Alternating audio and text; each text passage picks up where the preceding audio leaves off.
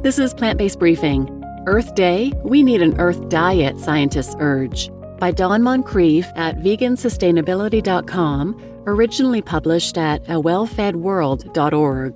And I'm Marian Erickson, and this is the curated content plant based podcast where I narrate a variety of articles on plant based, compassionate, eco friendly topics with permission in about 10 minutes or less every weekday. And vegansustainability.com is one of the contributors who I have permission to read from. They're a free online quarterly magazine for vegans and non vegans worldwide who are interested in the environment and sustainability.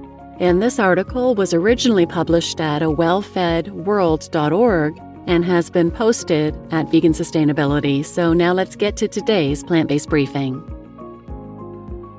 Earth Day? We need an Earth diet, scientists urge by Dawn Moncrief at vegansustainability.com, originally published at awellfedworld.org.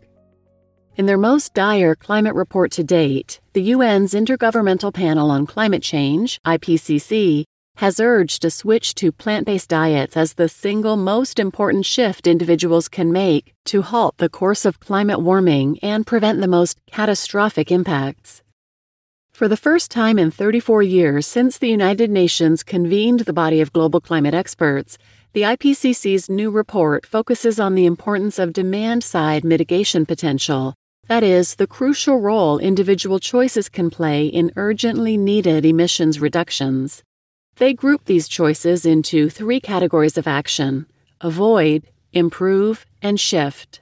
The report notes that the greatest avoid potential comes from reducing long haul aviation and providing short distance, low carbon urban infrastructures, while the greatest improve potential comes from within the building sector, in particular, increased use of energy efficient end use technologies and passive housing, and the greatest shift potential would come from switching to plant based diets. Transforming the food system is key. While emissions from the energy sector have long received the bulk of attention in both the media and in policy recommendations, emissions from the food system are a major contributor that scientists say we can no longer ignore. A 2021 study published in Science warned that if global fossil fuel use was halted immediately and all other emissions were eliminated, greenhouse gas emissions from food production alone would make it impossible to limit warming to 1.5 degrees Celsius overshooting the carbon budget by the middle of this century. Even keeping warming below 2 degrees Celsius would be difficult, if not impossible, without major dietary shifts, the scientists urged. IPCC scientists agree. They note that since the Industrial Revolution, global greenhouse gas emissions have reached a cataclysmic 2,400 billion tons, with a whopping 42% of those emissions occurring after 1990 and 17% in the 10 years between 2010 and 2020. At current emission rates, in less than a decade, we will surpass the remaining carbon budget that would keep global warming to 1.5 degrees Celsius, the level at which scientists say we'll have a mere 50 50 chance of averting the worst impacts of the climate crisis. To keep 1.5 degrees Celsius within any scope of feasibility, global emissions must peak by 2025, the IPCC report says. If current emission levels persist, we are on a trajectory toward an apocalyptic 3.2 degrees Celsius by 2100. While half a degree or even a difference of 2 degrees may sound small, scientists say each increment of warming spells fundamental and irreversible disaster for life on our planet, from increasingly lethal and widespread heat waves unprecedented global crop failure and resulting famine from more intense drought and flooding, ecosystem collapse from the Amazon rainforest to the Arctic, and entire cities and coastal regions disappearing under rising seas. I don't have words to explain, former UN Climate Secretary Christiana Figueres commented. Concerning is not enough. This is frankly a terrifying report. Making the shift. Unsurprisingly, the meat and dairy industries continue to ramp up efforts to greenwash the most climate disastrous foods.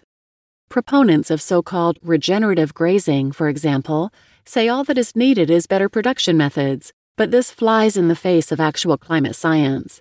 Global methane emissions reached their highest levels in the past year, according to the National Oceanic and Atmospheric Administration. Animal agriculture is the largest human caused source of methane in the United States, with grazing cattle and other farmed ruminants contributing the vast majority of these emissions. Methane traps significantly more heat, 86 times more than CO2, in the atmosphere over a 20 year time frame, which is why products from grazing animals such as beef, dairy, and lamb are ranked as the worst foods for climate. At the same time, it stays in the atmosphere for a much shorter time, leading experts to say that slashing methane is now our single greatest and quickest strategy for slowing down warming by 2040.